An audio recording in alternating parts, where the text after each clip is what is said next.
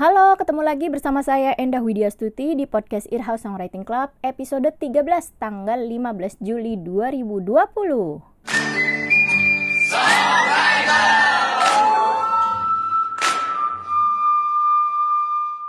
Apa kabar semuanya? Semoga sudah mulai bisa beraktivitas, tentu saja dengan tetap uh, stay safe and stay healthy ya mematuhi semua protokol-protokol, menggunakan masker, kemudian cuci tangan yang rutin menjaga kebersihan, dan yang penting kita tetap jaga physical distancing antara satu dengan yang lain. Ya, semua hanya untuk berjaga-jaga uh, supaya kita terhindar dari hal-hal yang tidak diinginkan. Di sini berarti uh, eh, COVID-19 ya, teman-teman ya.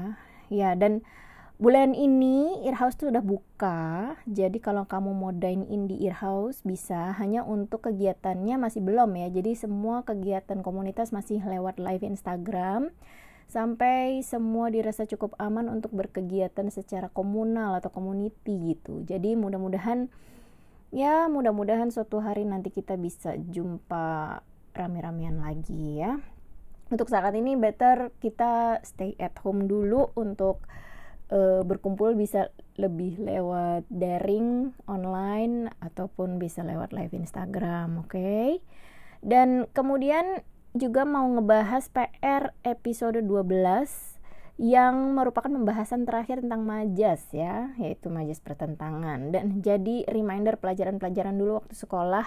Ini kayak misalnya, ini yang aku suka sih sebenarnya dari melakukan podcast ini selain aku juga jadi merecall lagi pelajaran-pelajaran yang dulu-dulu ternyata uh, bahasa itu menarik banget ya untuk digali apalagi bahasa Indonesia. Dan juga aku bisa mendengarkan karya-karya kalian yang luar biasa. Menurut aku sih ini uh, kayak suntikan energi banget buat aku juga gitu. Kayak wah ini bisa produktif teman-teman semua bisa ngirim PR-nya dan kemudian di sela waktu aku tahu banget sih nggak semua dari kalian juga punya waktu yang luang tapi ketika kalian bisa mengerjakan PR ini atau tetap produktif itu berarti kalian memiliki satu apa ya ibaratnya ya suatu waktu yang kalian manfaatkan dengan positif gitu. Ya kalau gitu mari kita dengarkan karya teman-teman yang sudah mengirimkan PR-nya yang pertama ada karya dari Ahmad Arif. Ahmad Arif nih kita kemarin waktu live Instagram kita jumpa ya seneng banget karena uh, dia di Solo dan aku cukup sering uh, memutarkan lagunya Ahmad Arif di sini gitu ya karena juga kamu orang produktif banget. Ahmad Arif ini tinggal di Jakarta mencari nafkah di kota Solo sejak 2018 saat akun media sosialnya Arif 18 ya Ahmad Arif. Spotify Ahmad Arif penulis lagu favoritnya Taylor Swift, Ahmad Dhani, Nadia Fatira, Virsa Besari, Ed Sheeran, Pamungkas dan lain-lain. Dia juga bilang, dengan modal suara dan kemampuan bermain gitar yang biasa aja, saya coba menyampaikan perasaan melalui lagu-lagu saya yang akan menambah nilai bagi saya dan pendengar. Oke, kita dengarkan karya Ahmad Arif. Selamat malam, Mbak Enda. Uh, ini saya ngirimkan lagu judulnya Kita Adalah. Tadinya sih nggak mau di nggak niat diselesaikan dalam waktu dekat ini tapi karena tadi pas di IG live Mbak Endah bilang masih bisa ngirim ya udah saya paksa kebut untuk selesai menulis liriknya malam ini juga agar bisa dikirim. Di sini saya menyampaikan keresahan saya sebagai seorang manusia yang melihat manusia-manusia segelintir di luar sana yang lebih buruk bahkan dari seekor binatang dalam bertindak um, majas kontradiktifnya itu ada di bagian refnya. Nah itu entah benar atau tidak saya nggak tahu. Mohon dikoreksi Mbak Indah. Terima kasih. Dari tanahku tercipta dalam ragam mengaliri jiwa dari dua cinta berbeda dan terlahir ke dunia. Bening bagai embun di paginya Yang terjatuh dari setiap daunnya yang mengalir ke dalam menembus ke dasar dan terbangun tak tahu engkau siapa kita adalah makhluk mulia para manusia yang tercipta olehnya. Jikalau tak beda dari setiap makhluknya maka engkau bukanlah seorang manusia dalam besar luasnya dunia kan memimpin sebuah kehidupan menuju arah laju dunia yang damai. Dihadapkan berbagai godaan dari iblis yang tak kenal rasa lelah terus bertarunglah untuk mengalahkannya kau yang tentukan arti akan jadi apa kau yang tentukan arah masa depan kita adalah makhluk mulia, para manusia yang tercipta olehnya. Jikalau tak beda dari setiap makhluknya, maka engkau bukanlah seorang manusia.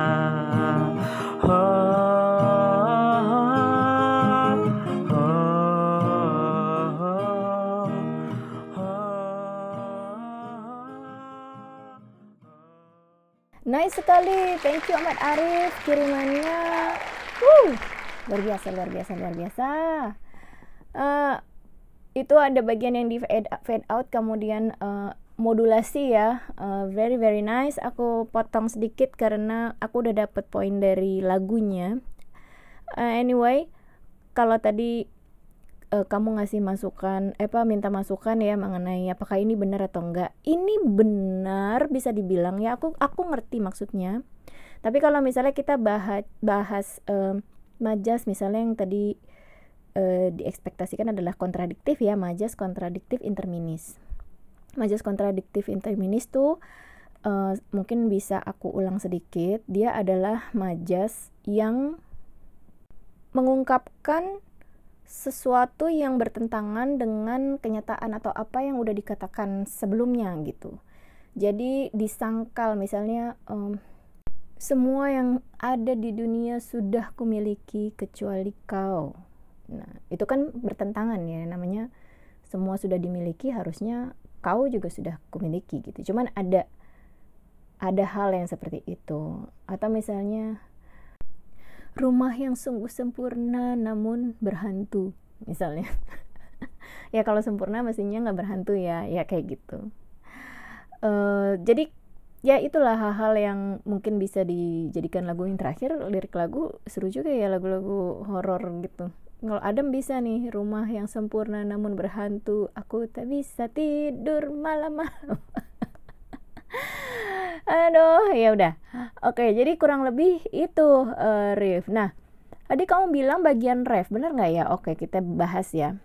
Kamu kata-katanya begini kita adalah makhluk mulia para manusia yang tercipta olehnya.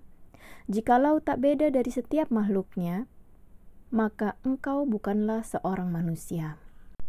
Merujuk dari kalimat ini mungkin bisa ditambah kalau memang pengen menghadirkan majas kontradiksi interminis.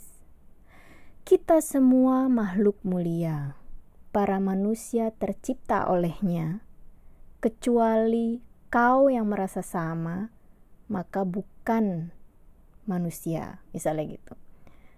Jadi ada jelas gitu uh, apa namanya kontradiktifnya kontradiksinya tuh jelas kita semua kecuali misalnya siapa kau karena ini jikalau tak beda dari setiap makhluknya.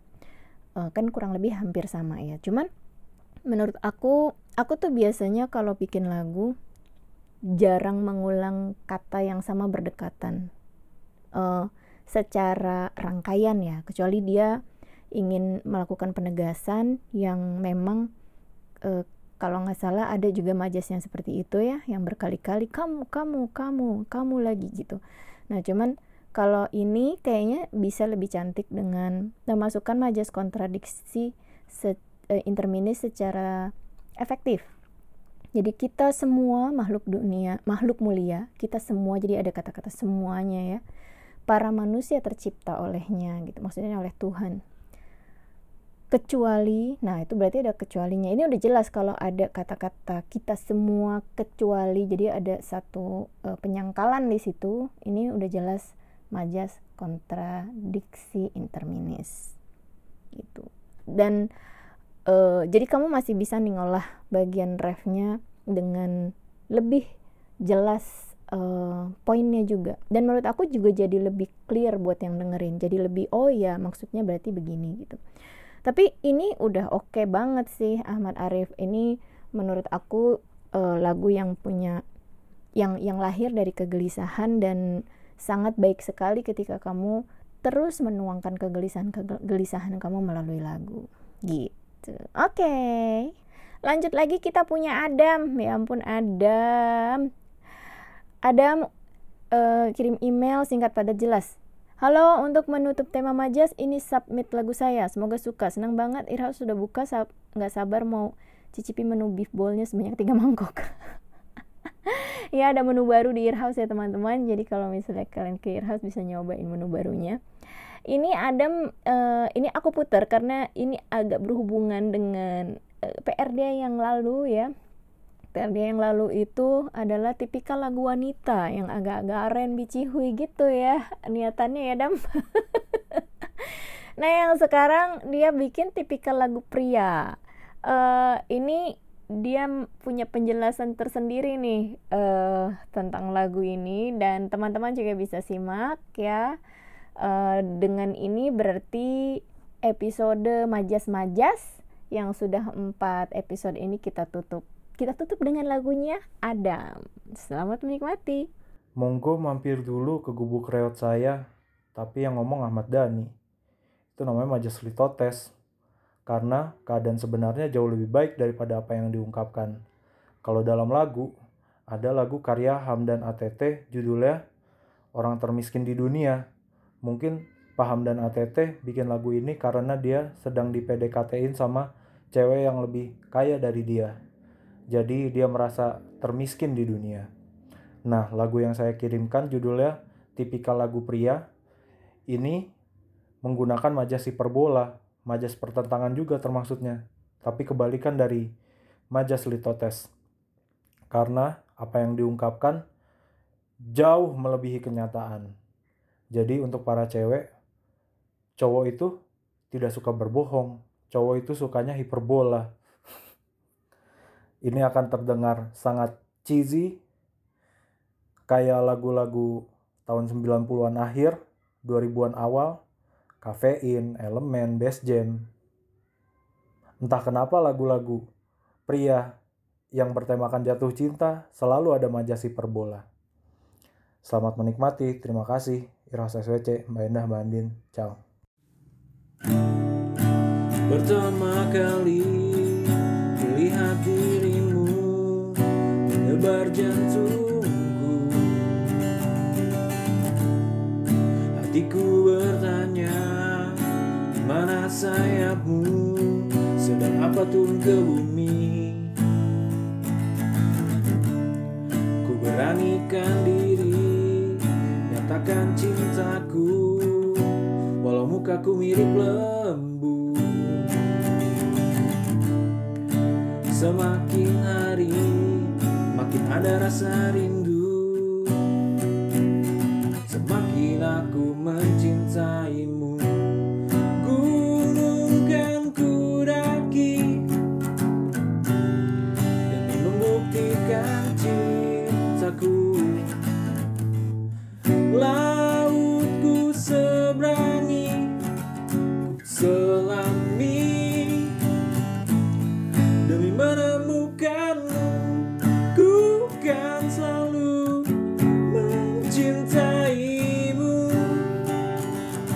tetes terakhir darah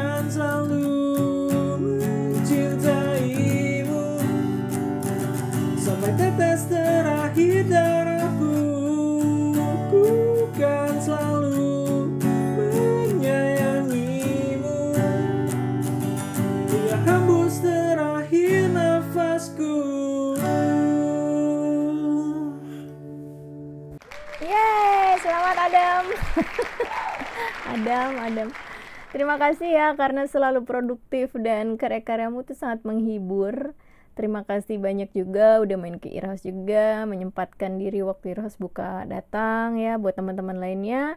Terima kasih juga udah dengerin dan sudah aktif mengirimkan PR, udah menyimak juga dan tenang aja meskipun kalian nggak belum sempat gitu ya misalnya untuk ngirim email ngerjain tapi materi-materi podcast ini bisa kamu dengarkan berulang-ulang dan ketika memang kamu punya momen untuk nulis dan butuh inspirasi atau butuh trigger kalian bisa merujuk di podcast ini gitu. Nah, sekarang kita akan menuju masuk ke materi episode 13.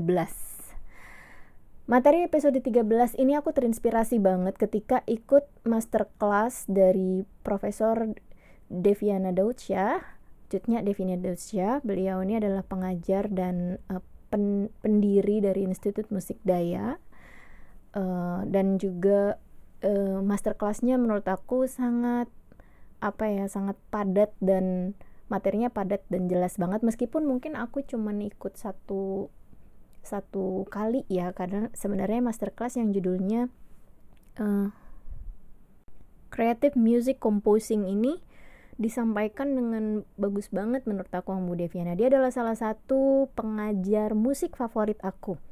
Ya. Nah, uh, untuk belajar songwriting ini, aku sepertinya ingin kembali lagi ke basic dan dasar lagi di mana juga ini ditekankan juga sama Bu Deviana untuk creative composing ya. Dan aku ingin berbagi sedikit ke kalian dari apa yang aku dapat dari ibu Devi. Jadi yang akan dibahas dari episode ini adalah membahas motif.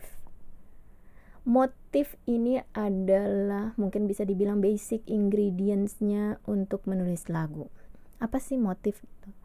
Motif ini adalah sebuah form atau uh, apa ya berarti pola form paling kecil dalam lagu sebuah bentuk kalimat yang spesifik dan dia berulang.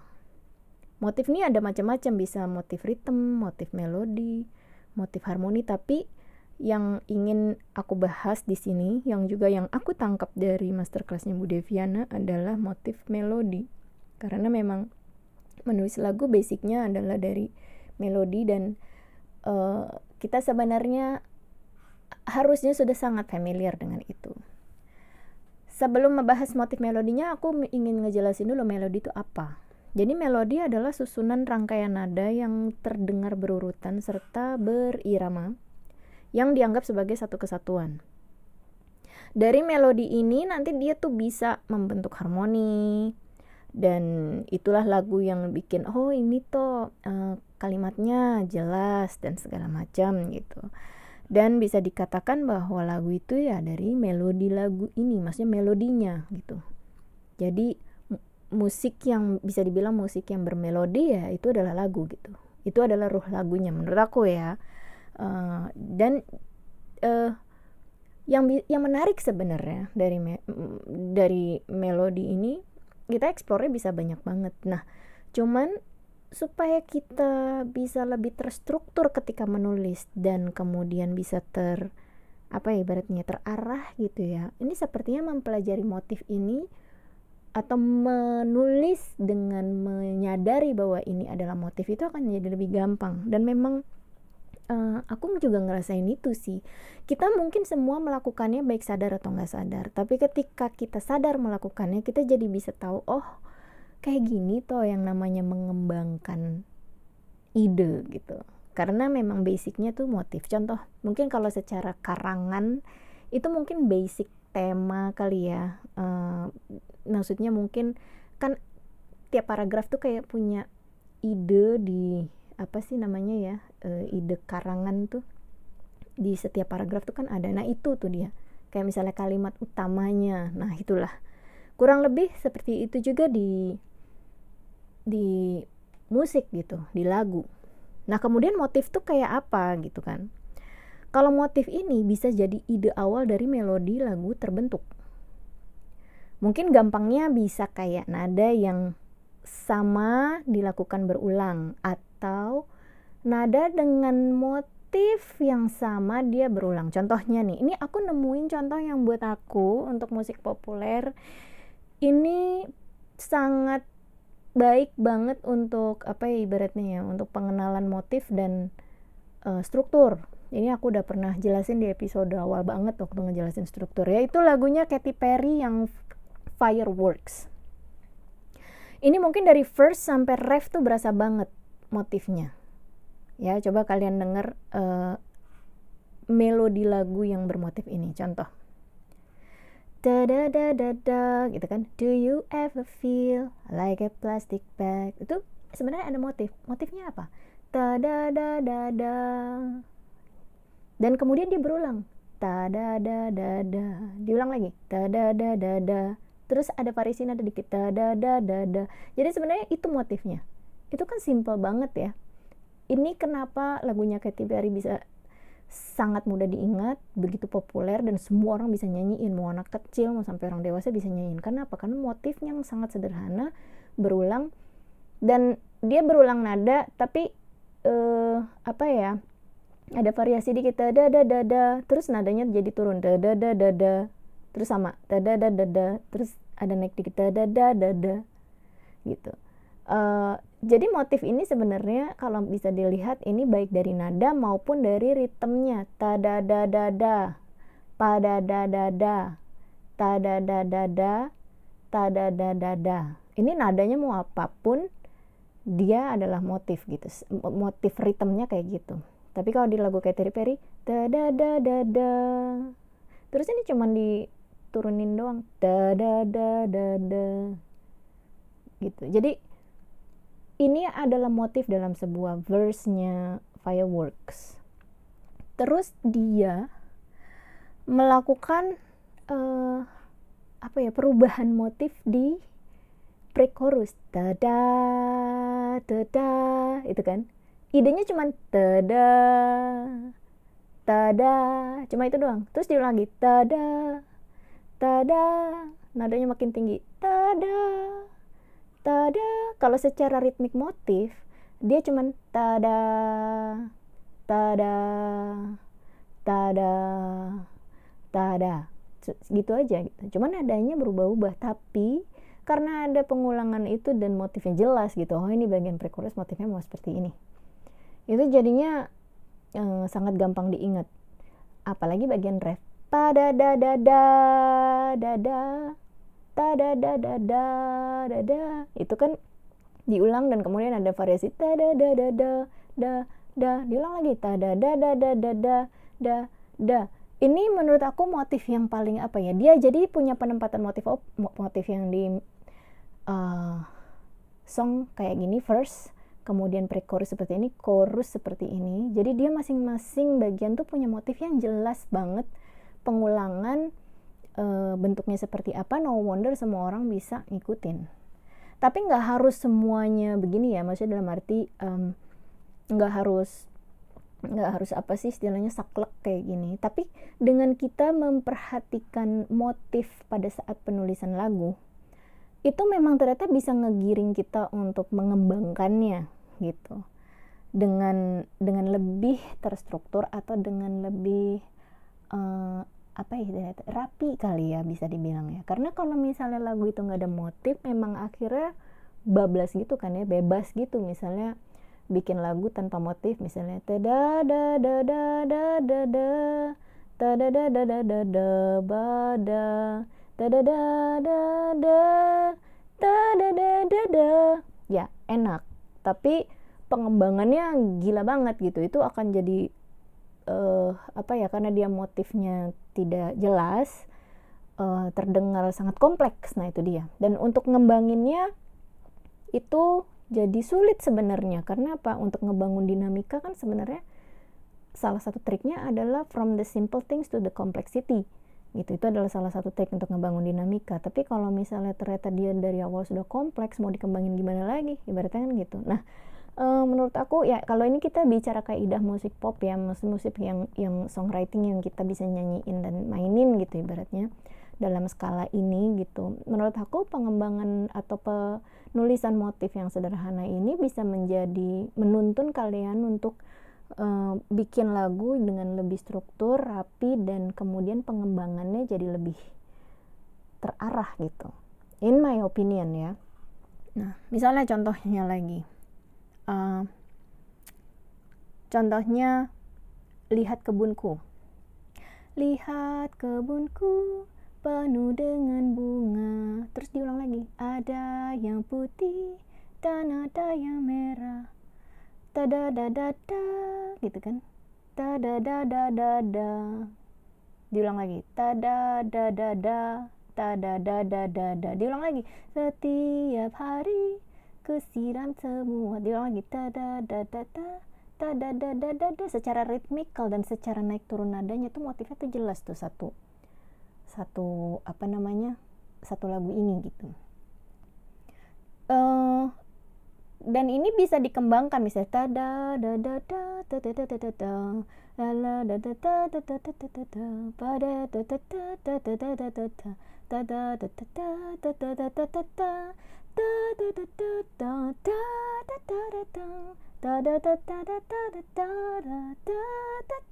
I don't know maksudnya kalau misalnya karena udah ada motif yang cukup istilahnya apa ya uh, jelas jadinya aku sendiri bisa ke trigger untuk wah kalau gue kembangin lagi ini kayak apa ya gitu ini terjadi misalnya seperti motif-motif lagu sederhana dengan pengembangan. Kalau misalnya kalian tahu lagu Twinkle Twinkle Little Star dari Mozart itu kan sebenarnya ada di theme and variation ya. Kalau misalnya kalian nanti coba cari ya versi lengkapnya Twinkle Twinkle Little Star itu sebenarnya diambil dari sebuah komposisi klasiknya Mozart. Yang dia punya variasi banyak banget itu adalah salah satu trik pengembangan ide.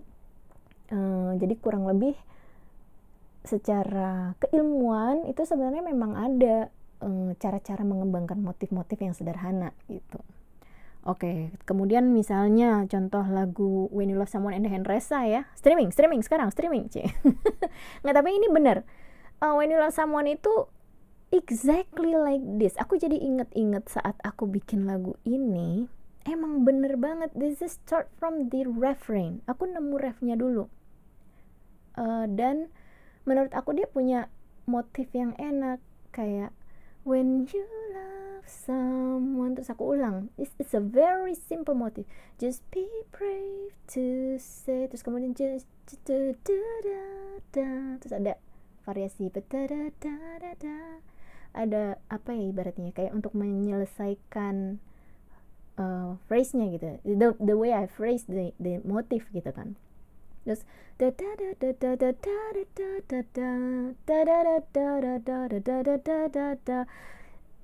itu memang ketika aku ingat-ingat yes it start from ten da da da da itu emang start dari motif itu gitu bagaimana kita bisa ngembangin kemudian jadi satu lagu utuh atau satu part nah itu that's the apa ya ibaratnya ya that's the skill yang harus kita kembangin sekarang gitu ya kurang lebih itu ya motif ya jadi kalau misalnya secara keseluruhan motif ini intinya adalah gagasan musik yang pendek.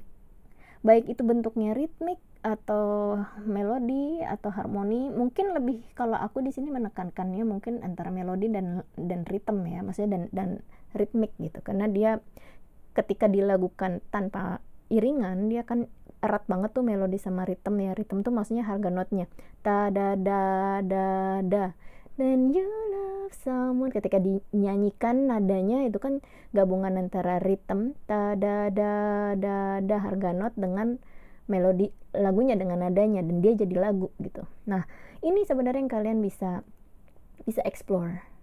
Even bahkan lagu Kuku The Fisherman and the Henresa itu idenya makan dari motif ritme dari motif ritme kuku kuku the fisherman live near the coast of this island jadi ada ritme Afrika yang motif ritmenya kayak gini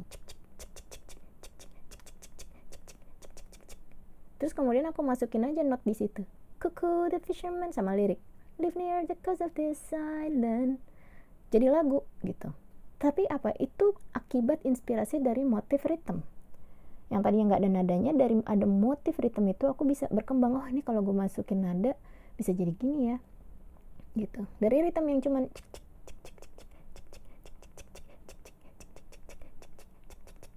itu kan bisa jadi nada misalnya kayak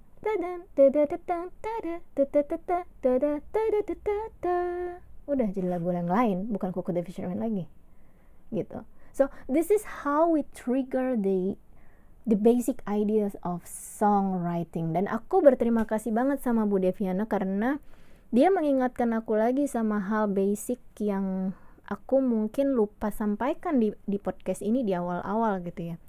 Uh, waktu awal-awal aku inget banget ngebahasnya podcast tentang tema kemudian struktur gitu. Struktur juga sebenarnya salah satu basic untuk membuat kita jadi terarah gitu ketika bikin lagu gitu ya. Meskipun pada akhirnya bisa aja kita ignore tapi ketika kita jelas struktur misalnya contohnya kayak Katy Perry gitu ya sangat jelas banget ini adalah motif dan struktur di verse apa struktur lagunya adalah verse pre-chorus chorus kemudian verse 2 uh, pre-chorus chorus bridge gitu kan. Itu kan udah secara apa ya secara kalau bisa dibilang secara analitik tuh dia rapi uh, popul populer juga gampang diingat gampang dicerna. Jadi no wonder kalau misalnya memang dia bisa hits gitu.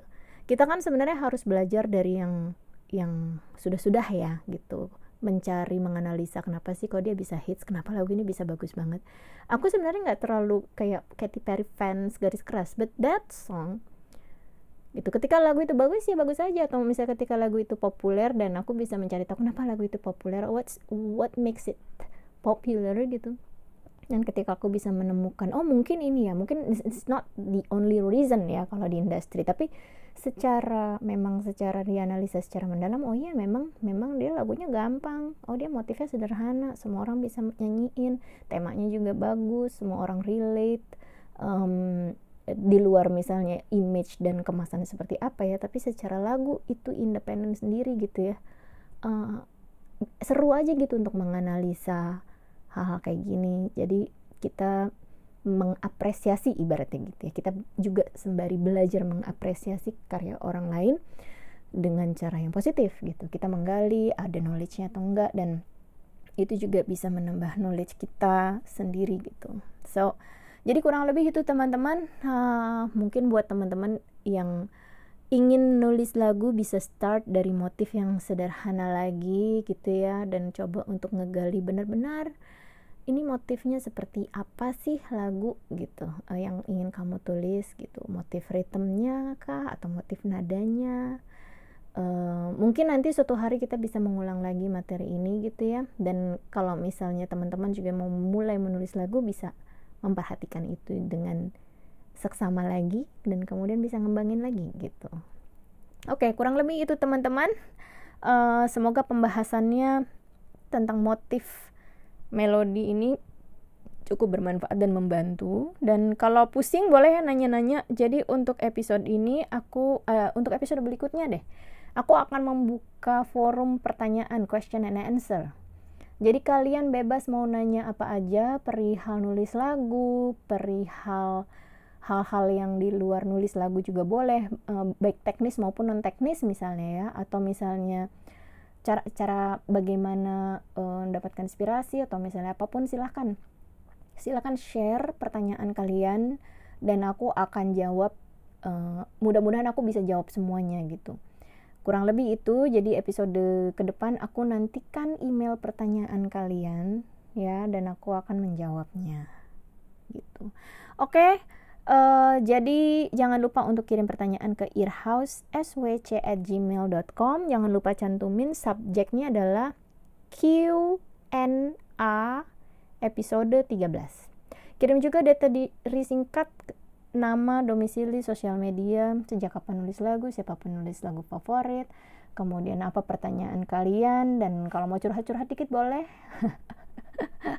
Jadi pokoknya intinya mudah-mudahan podcast Earhouse Songwriting Club ini bisa menjadi wadah kalian untuk mencari teman baru, bisa jadi wadah untuk menambah kreativitas, motivasi, dan sebagainya. Kurang lebih itu dari aku teman-teman semuanya. Terima kasih banyak.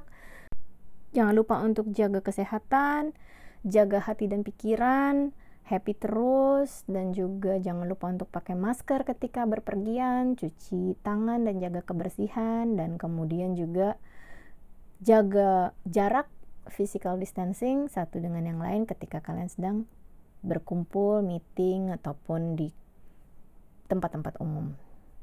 Sampai ketemu di episode berikutnya. Saya Endah Widiastiti. Bye!